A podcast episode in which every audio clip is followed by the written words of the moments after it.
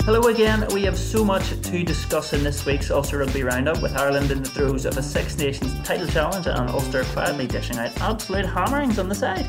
So, joining me, Gareth Hanna, to look back at and ahead to a pair of massive rugby weekends are Jonathan Bradley. Hello, Jonathan. Hi, how's it going? And Michael Sadler. Hello, Michael. Hiya. Good to have you back with us again, Michael. Thank you. We have uh, a lot to pack in then, as we say, so let's just get straight into it. So we'll begin with Ireland, given the week that's in it, and the a potential Six Nations Championship title this weekend. First of all, where else to start but the man who has had a story written about him every day for the past uh, about six years, Jacob Stockdale. And uh, in case anybody somehow had uh, missed all of those stories, uh, he was playing his first game at fullback at international level on Saturday. So, Jonathan, how did he do?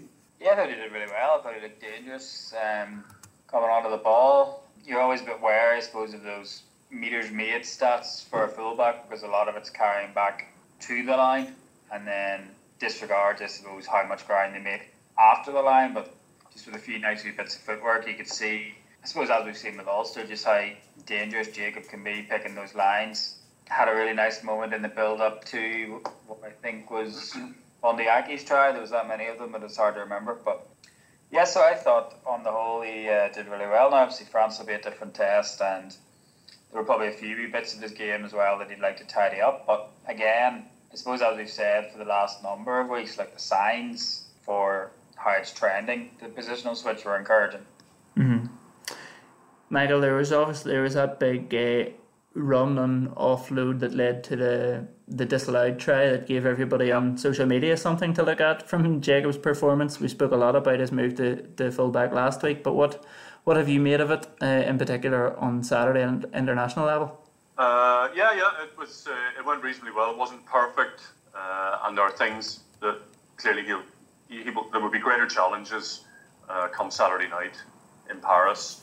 Uh, I'm sure the French will maybe try to move him around a bit more and maybe even challenge him more in the air. Now there were a couple of spilled balls there, but on the whole, you know, I mean, it, the role I think fundamentally is to bring you know, greater counter-attacking prowess to the, to the back three, and mm-hmm. clearly Andy Farrell thinks that giving him more space, presumably to move in, and potentially more ball, it will put Ireland on the front foot when they, they, they come to countering.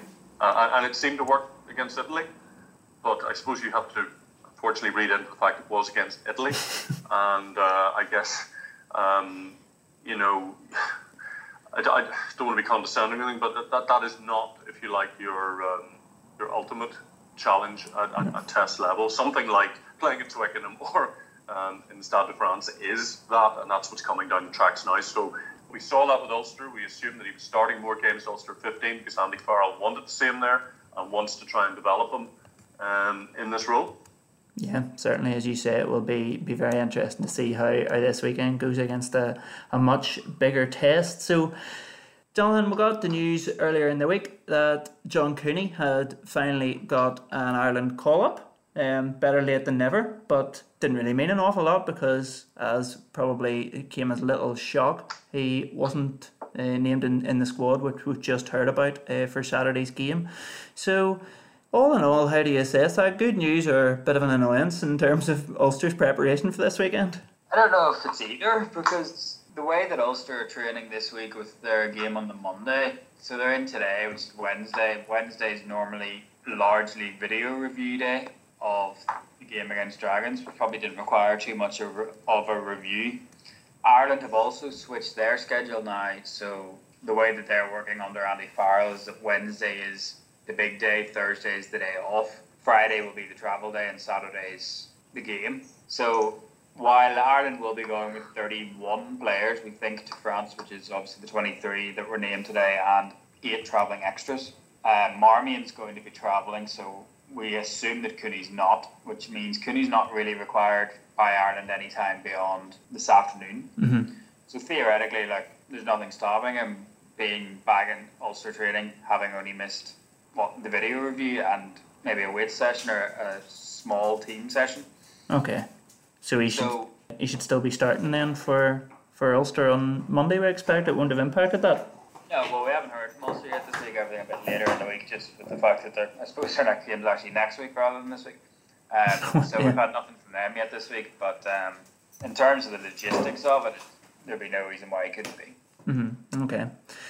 Michael, we, we talk about that Ireland squad then. We know that obviously Cooney's not involved. We also know that Stuart McCloskey is not involved. That was the one Yeah. change. Robbie Hen- Hen- Henshaw came in to replace Gary Ringrose, and then Chris Farrell got on the bench instead of Stuart. And Stuart feel particularly hard done by this week not to be involved there. Um, no, I don't think so. Not really, because as Stuart often says himself, he only really covers one position, Okay. uh, the inside centre position.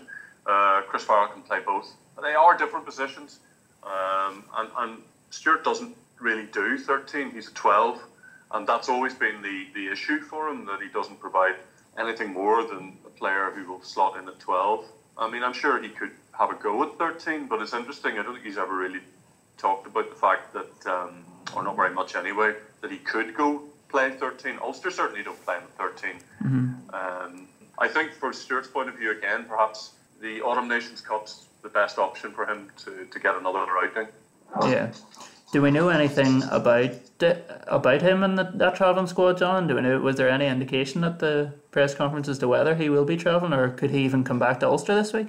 Well, it was just mentioned that he'd been training particularly well, and it was a pretty close call between the two of them. So I imagine that he would be going as the extra centre, I suppose. To be Mhm. honest, I thought it, I didn't think it was a foregone conclusion that just because Henshaw had been on the bench last week, that the player in, in the 23 jersey was going to be a centre, because obviously it's normally not. Mm-hmm. Like, I wonder if all things being equal, if Jordan Larmour was fit, or you know, we heard that Keith Earls was back in training. Maybe if he had had Yeah. more match practice, that you would have seen somebody else, like a back three player in the twenty-three jersey, anyway, because that's more standard. You know, like Ulster, for example, don't normally have Luke Marshall on the bench side. You know what I mean? Mm-hmm. Yeah, no, absolutely. Okay, so we'll just uh, just wait and see on, on that one then, but uh, we'll not be expecting Stuart to be playing for uh, for Ulster on Monday then. What was the, the general feeling then from, from that press conference today? Obviously, it's uh, Super Saturday awaits us. Ireland have the chance to lift the championship, although in all likelihood they probably need a bonus point. We'll talk a little bit more about that in a, in a minute. But what was the general feeling, the, the general mood? Was there much talk about the bonus point, or are they just sort of keeping this line that we're just going to try and win the game and take it from there? Well, that's the line that you're going to get. um, rightly or wrongly, personally, I think there's very, very little chance that they don't end up needing the bonus point, but I suppose they're not going to know that until much, much closer to kickoff. So mm-hmm. I think there is a general acceptance that of what anybody from the outside can see that one, France are an awful lot better than they have been at any time recently when Ireland have been going over there. Two, that they probably are going to need the bonus. And three, that it's a very big ask. But at the same time, anyone involved with Ireland would have taken this outcome in the immediate aftermath of Twickenham. So, like, it's sort of been, because it's obviously so delayed, I think it's been sort of forgotten about that really, you know, Ireland and England are the two favourites for this competition, but France are the ones that should be kicking themselves because they should be going into this weekend going for a Grand Slam and they're not mm-hmm. just surprisingly lost to Scotland when everybody else was thinking about lockdown and pandemics and all the Yeah. things we didn't know about that we now know far too much about.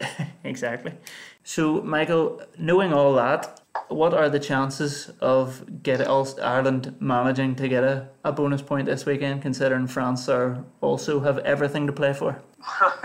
What a question, you know. Um, well, they have a chance. Of course, they've got a chance. It, but you know, realistically, you would normally you would you couldn't back them really to, to try and, and, and get that. I mean, they may not actually necessarily need a bonus, but it will very much depend if they were to win. I mean, it will very much depend on what England do in Rome, and we all assume that England are going to do exceptionally well in Rome. I think at the moment Ireland, what are they, 23 ahead of England or something, points differential or something like that. So. Um, clearly what, what it does do is it, it, it's going to make it a very, very interesting game because Ireland will know precisely what they need to do, whether they need to chase this five points or not. They've got to probably go in with the mindset that they're going to need to do that, uh, which could make it, you know, a very open, a very entertaining game. Uh, and France also have, um, you know, a, a chance, should we say. But uh, I think realistically, but by the time we get there, at that point, if England have won with a bonus point, France, I know they can, they can get there too. They can get to 18 points. Their differential at the moment is much, much smaller at 13. So look, it, it's it certainly makes it very, very interesting. And I mean, the way the game may well develop could mean that anything is possible here uh, if it ends up being, you know, if it ends up with two two sides going helter skelter mm-hmm. after the possibility of five points, it, it, it could be an absolute cracker. Um, you could never really favour Ireland in that situation, but I don't think you can just discount that it couldn't happen uh, mm-hmm. as readily as you know you might have done under normal circumstances.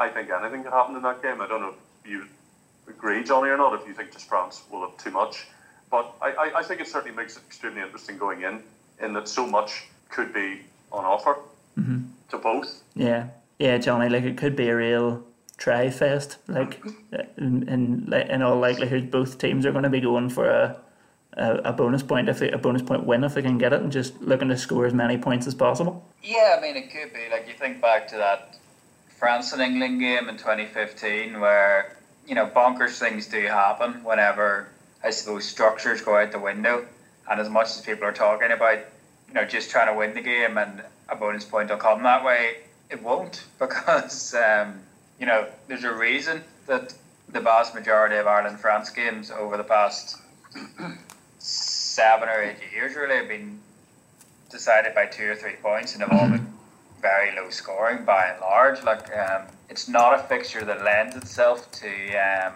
high scoring games. It's not a fixture that lends itself to plenty of tries, but if both teams, as we expect, are in the position where they have to, have to, have to go for it. And I suppose the only thing that negates that is the possibility that England could put up such a big score against Italy that France are really out of it because they're not going to say, you know, if they're going in knowing they need to put 70 on Ireland, say, they know that's never going to happen. So mm at that stage they're essentially out of it, even well, yeah. mathematically out of it. Uh, yeah, that's true. that would mean that France would maybe just focus on winning the game, and I think if they do that, then I think it's a pretty bad matchup for Ireland, really. Mm-hmm. Yeah, right. Okay, so we want uh, France to still be going in with some hope here. Then that's what you're saying. If that's the way I look at. Yeah. yeah. Okay. So if providing England do get this bonus point, England are currently uh, 23 points worse off than Ireland in terms of the points differential. Now, I was having a little look at England's history against Italy. Now, the last five meetings, or they've, they've played them five times since Eddie Jones took charge of England, and they have won those games by an average of 33 points. So that would mean if, if that game goes exactly to average and they beat Italy, Italy by 33 points, Ireland would have to win by, if they don't get a bonus point, would have to win by 10 points. So is there any more chance of that happening? Is, is that more or less likely than a bonus point win? That's probably more likely. I mean, if you're going to win by 10 points, then you'd be close enough into the possibility where you have scored four. Exactly, yeah, exactly. But the other thing as well is England have been playing those games without the need to chase a score. Mm-hmm. And if you're going against a bad Italy team to chase a score, then you can put up anything against them. Like this is, you know, it's not going to be. Some of those games will have been played one without bonus points before the system, and mm-hmm. two, some of them will be played in an environment where England got the bonus point and eased off. Yeah. Whereas this game, they're just going to be trying to score tries from minute one to minute eighty. The only thing I suppose that if you're looking at it as working in Ireland's favour is the fact that England haven't played. You know, they were meant to play the Barbarians. They ended up playing a training game against each other. So I suppose you don't know how competitive that behind closed doors training game was, but mm-hmm. they would have rather obviously played the Barbarians and had a something akin to a proper hit out, having not played together in eight months. Mm-hmm. Yeah. The way this is all going, it's such a strange and lopsided season. that you know, it may be that England just don't hit the ground running in the way that they would have wanted to in Rome for that very reason that they haven't had a proper game. Um, albeit you might say, well, would they have got a proper game against the Barbarians? But a game all the same. Um, but look, it's very, very difficult not to see England you know, keeping that scoreboard ticking along, ticking along, ticking along, which of course could, you know, change, as we said, France's approach to it by the time we get there. But let's just hope for the sake of, you know, drama that the Italians manage to try not, you know, to try and, and, and put up or put up a decent resistance so it doesn't become ridiculous. Yeah. Which would make make basically the last game meaningful for both, and I think would lead to a gloriously unstructured. All sorts of stuff would happen then because you know what France are like. But we, we shall see. It's highly unlikely, isn't it, that Italy have the ability to do that. Yeah. Um, they, they showed so little against Ireland that it's very hard to really buy into any notion that England will not comfortably win that game. Mhm. Yeah. Well, look, time will tell. So, if you were to offer a prediction of um, the the Six Nations winners and how it's going to happen now, how, how would you how would you predict Saturday playing out? Jonathan, you go I first. think, I think England will win. Like Eng- Eng- the bookies have England at two to seven to be the champions, and you know that's about right. So as much as Yeah. it's being billed as a Super Saturday, like there is one clear favourite here. As much as because Italy are bad as they're good. Aye. And you think Ireland can make any real fist of a bonus point? Well, like as I say, I think France will win the game if all things are equal. The only thing that'll, personally, that I think would muddy the waters would be if France just abandon everything that they've done Mm. well Yeah. throughout 2020, knowing that they need, say, 40 points or 50 Yeah. points or something like that. Michael, can you offer us any hope here? No, um, it, it's it's England, but the, the, the idea that we're going to have both teams going hammer and tongs at each other is a marvelous thing to hope for uh, at a very you know late hour, if you like, on a Yeah. Saturday, playing at eight o'clock onwards. But I think it's just far too much to hope for. And essentially, if France don't need to chase, France will will have no reason unless Yeah. they're being very very you know unpredict you know the typical Gallic kind of unless they throw everything out the window, um, uh, which they won't. I don't think they have nothing to chase. Then they will uh, they'll come through, and I don't think Ireland will get a bonus point, nor indeed win. Never mind a bonus point win. So we're going to lose, but we might have a good time doing it, is what you're saying.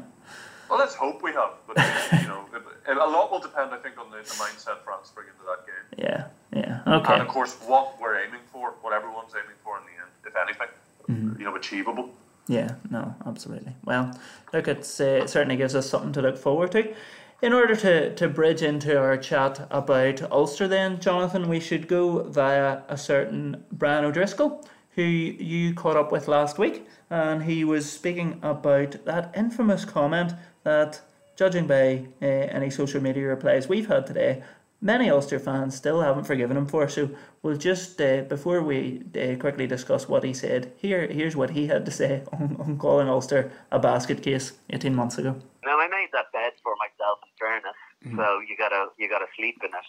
And you know, listen, I wouldn't like to hear that about my own club. I suppose if I could go back and say it again, the only thing I would phrase is rather than say Ulster are a basket case because I I don't know if that was the case or not, but I should have said from from where I'm looking or from my point of view, Ulster looked like a basket case, and, and I should have made it more specific to my opinion rather than a, a kind of a very wide stroke comment. But it, it felt like they were in disarray at the time, which I, I think they probably were. Um, you know, I, I might have known a few other things that were going on behind the scenes as well that people wouldn't have been privy to. You know, people put, you know put out because of the treatment of others and so on. And you, it just felt as though it was incredibly disjointed. You know, the they were struggling um, with leadership on and off the pitch. So yeah, it was one of those comments that certainly followed me around for a few years since, and, and will for many more.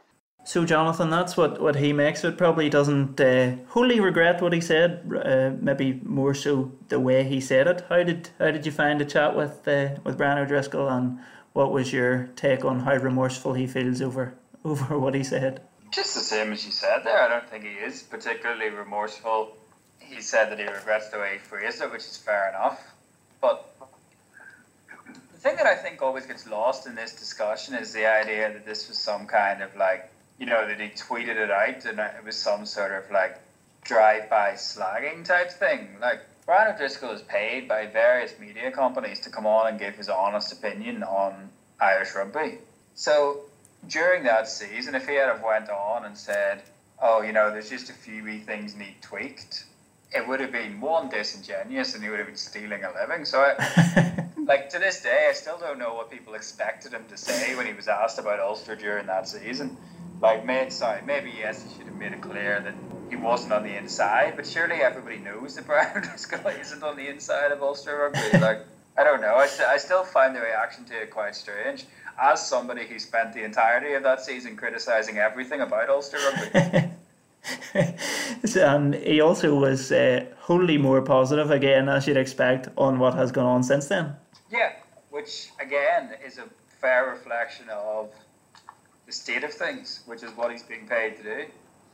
Um, so now you can look at Ulster and say that they are heading in the right direction. But I think if you were to look at the trajectory that they were on from, say, 2015 to 2018, then it was clearly they're going the wrong way.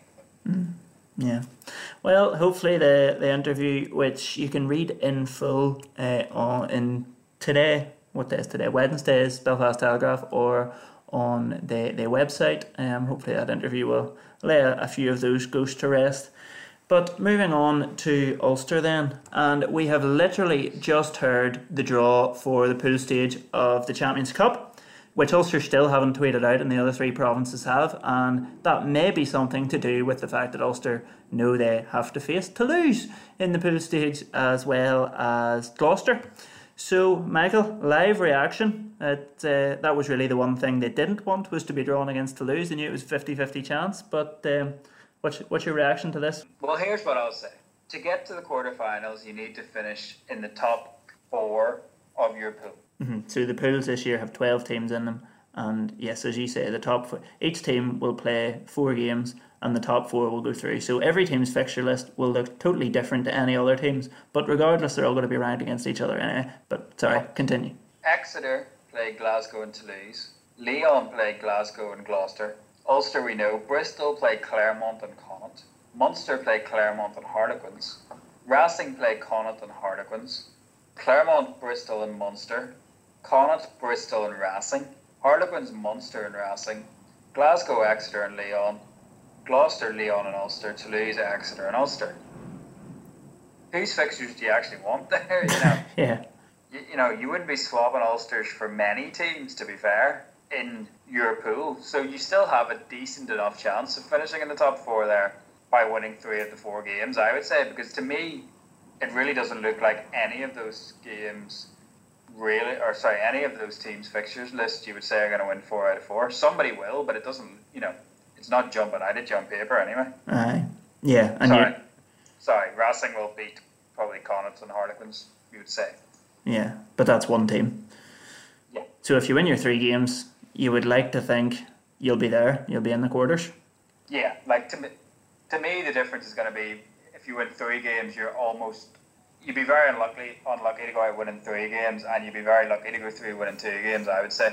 So you just Yeah. have to win three games, which means that you have to win away to Gloucester. You have to beat Gloucester at home, which you would expect them to do, and you have to beat Toulouse at home. And then if you lose at Toulouse, which you would expect anybody in Europe to do, really, Yeah.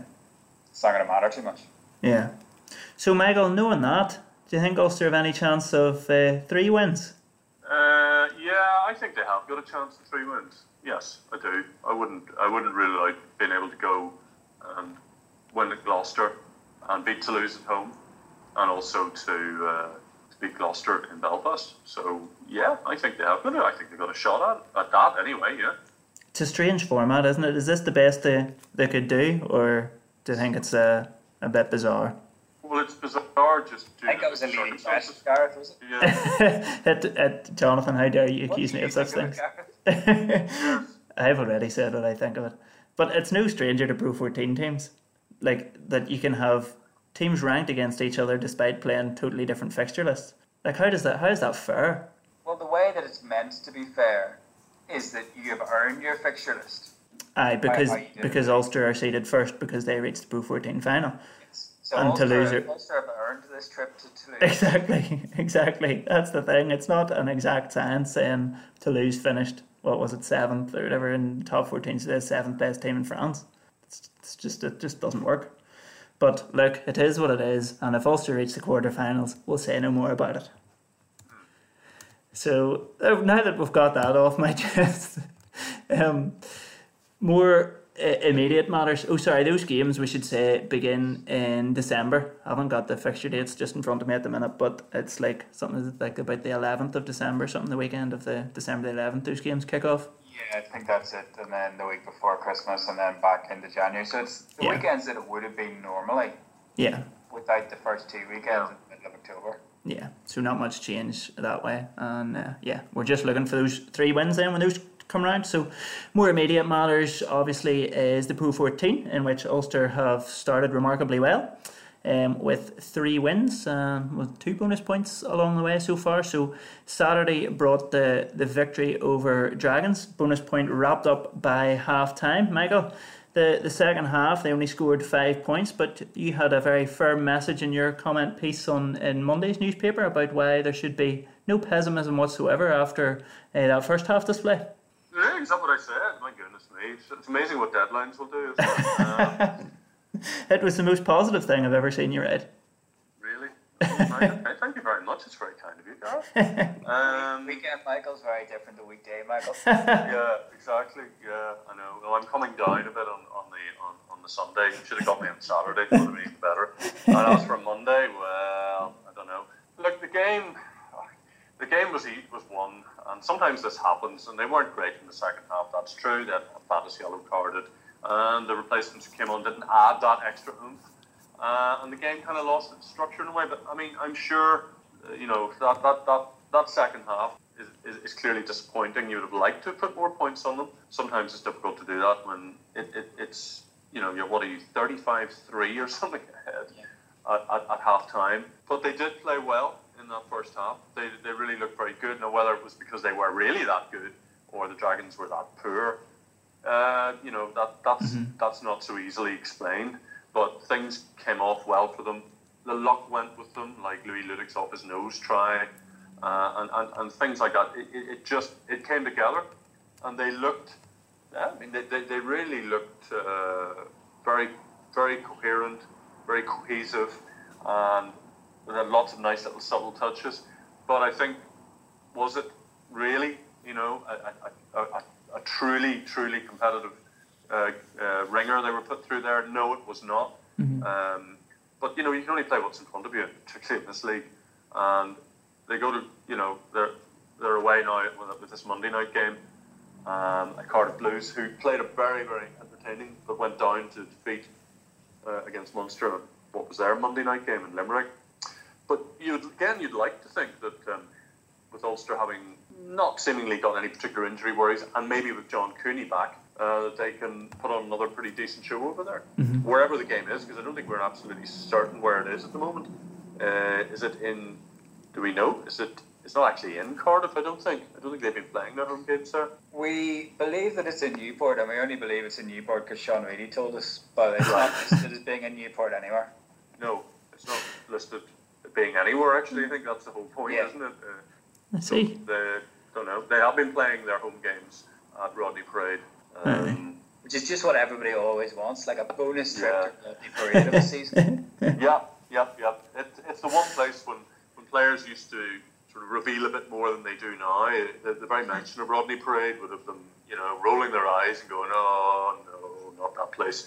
Um, I don't think in terms of, uh, of, of, of, should we say, luxurious changing rooms, it certainly doesn't. Um, it certainly doesn't figure at all on, on, on their list of favourite places to go to.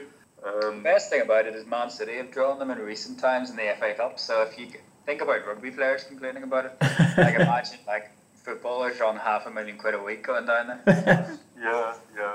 They normally would have been playing it on the artificial surface, Cardiff, but um, instead, the you know, if they are Rodney Parade, they'll be back on uh, grass or Yeah. whatever the surface is there. Sometimes it doesn't really look very grassy at all. never mind.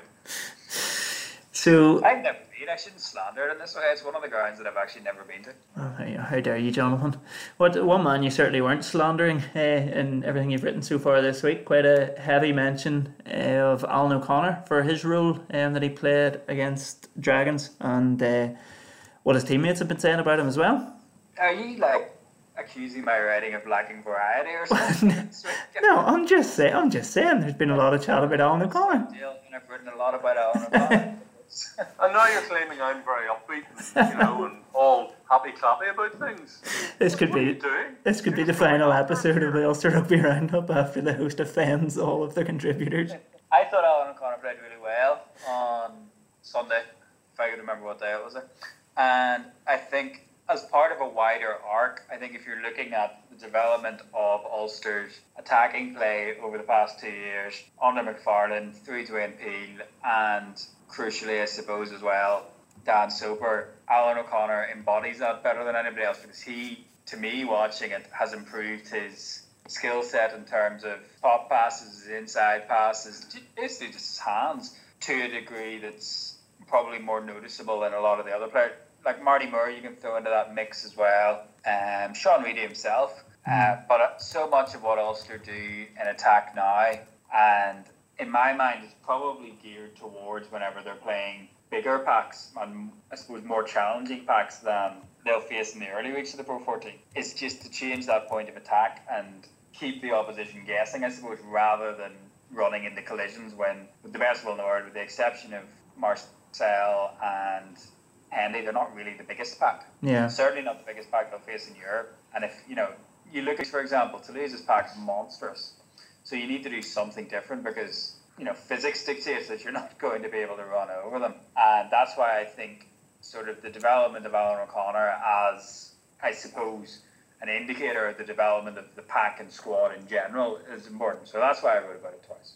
Mm-hmm. Oh no! Look, look you don't, you don't have to defend yourself, Jonathan. It's fine. And it was they were both actually great pieces. I wrote about Alan O'Connor as well in Sunday Life. Oh well. yeah, so he's been everywhere. everywhere. It's, it's wall to wall, Big Al. as uh, as Mark Robson pointed out. how many times does somebody have to be sung about before they stop being called on sun? This this is the territory we're in now. Yeah, I think we are. No more can Alan O'Connor be called on sun. One of the uh, interesting points you made in, in one of your pieces about him, one of your many pieces about him, was that uh, he always plays the big games when it comes to those knockout matches. It's always Ian Henderson and Alan O'Connor. Even with uh, Sam Carter bedding in this season, Michael, do you think Alan O'Connor is still going to be that big game partner for Ian Henderson? I think he should be. I'm not entirely convinced he will be because they do seem to like Sam Carter. Um, but I think he should be. He should be. Him and him and Ian Henderson really should be the starting locks. Um, Alan's he just gives you that you know, John, Jonathan's right. The, the skills aspect of his game has really, really come on. But he, he fundamentally, he's a route one. Roll your sleeves up. He gets the job done. He makes ground. He puts in tackles. He works so hard that you can't really ignore uh, those aspects of what he brings to the team performance. And he never lets you down. Okay, his discipline sometimes, you know, he, he loses a run of himself occasionally. He has spoken back to referees in the past. But the work rate and the stuff that he does, the really, really grunty stuff, is something, uh, even though he's not the biggest lock in the world, and, and again, this is where it, you have these difficulties when you come up against gargantuan packs, but he will never take a backward step and he will never let you down. And I think to not have him uh, as a starting lock in vital games, uh, I think would it just weakens Ulster, I think, going in uh, to that situation, regardless of what size he is and how much bulk he may or may not have. Mm-hmm he just gives you that that that, that dog, that real dog that you need mm-hmm. in the trenches. Mm-hmm. Yeah. Well, man of the match last weekend was Sean Reidy, the third loose forward in the three games who's got man of the match. Dan McFarland was, was given off about how difficult that's making his job of actually selecting a team. Just how good was he, John? Yeah, he played really well, but I think, again, he's somebody that, if you think back to even almost this time last year, like he was probably the form player for Ulster in December and January, I would argue. And then rugby stopped. He picked up that calf injury, and then basically from the moment he came on against Edinburgh off the bench in the sort of turning of the tide in that game, he was you know he was involved in that, and he hasn't really missed a beat, which is I suppose incredible to say when you're talking about not the injury, but just the fact that you know it was a seven month pause in the middle of the season So to maintain that form is really impressive, I think. And you know, you look at the, I suppose, the loose forward situation, and I think we counted eight. Is now right in that article? So there's eight that they've used now that Timoney and Mur- Mhm, uh, Jordy yeah. Murphy have played. But I think he's probably, you know, on form. He's next to Coetzee, so it's Coetzee, him, and somebody else for me, anyway. Mhm. Yeah. Okay. Michael, what did you make of the returning Jordy Murphy? We spoke about him long enough, wondering where he'd been, what he was doing, and uh, he finally got the nod to start. How did he slot back in? Uh, well, to me, and He looked like a man who was pretty keen to play. He was busy. He put in a lot of hard work and was uh, was notable uh, or noticeable in a way that he isn't always. I mean, he does work very hard uh, around the breakdown and so on, but he was uh, he was just more. I thought he was more noticeable with and without the ball in that game, which will have done his cause no harm whatsoever. And we don't know exactly why he hadn't been seen up to that point, but clearly uh, he he felt, understandably, that he wanted to get a game under his belt, and he wanted to really to really lay down a marker that he, he wants to get back into the starting side. I think Johnny's right. I think the two that are the two guys inked in the fit are Marcell and, and Sean Reidy. So Jordy's battling it out uh, for the other slot. Um, Who would you go for currently? um, I think I probably, I think Jordy at the moment. I, I, I think I would have him definitely. I would have him back Okay. uh, and, and start him for this game Yeah. on the basis of what he did. And there was a, there was a really nice offload as well actually in the lead up. I think was it? I can't remember whose try it was actually. Um, again, just just showing a little bit more. Sometimes he doesn't show up as much. Um, Well, but you can't very miss much do. out that head of hair. Yeah, that's right. Maybe that's the reason. Look, you know, he's getting noticed now because he's got such a lot of hair. I don't know. Um, So only jealousy on my part that I would ever point that out. Well, I, I can't I can't say anything at all because uh, you're far better than me in that regard. So, um, look, uh, you know, Matty, Matty Rea's been been playing well too, but and, and, and just you know, clearly uh, uh, he's, he's- he's definitely nailed on as a six. Whereas Sean Reidy and Jordy Murphy can kind of, if you like, almost interchange between the two positions. I, I, I think I would go for Jordy. I don't know what I don't know if you'd agree or not, Johnny, but I think I'd go for him at the moment. Yeah, like I think he's probably in terms of potential in one game. I think he's got the highest ceiling. I think we've seen that before. Obviously, with you know, you're talking about somebody that's got 30 caps for Ireland. Um, Matty Rea, I thought you're gonna want to hit, give him games as well, and then just to, to see if he can continue growing in that way that he has been, and then obviously you also want I would say probably in the region of five to ten performances, or sorry, five to ten outings over the course of the year for Marcus Rea and Dave McCann too, and that's before you even talk about somebody like Nick Timoney. So it, the incredible thing is, and I think Dan probably made this point as well, is that they're all fit at the same time. Like when does that mm. ever happen? Yeah. No Ireland call-ups, no South Africa call-ups. Obviously in Marcell's case, and everybody's mm. fit. Mm-hmm. And of course, remember in that mix, you've got Dave McCann as well, who they've looked at, um, who we might see again at some point. So, spoiled for choice, really. Yeah, absolutely.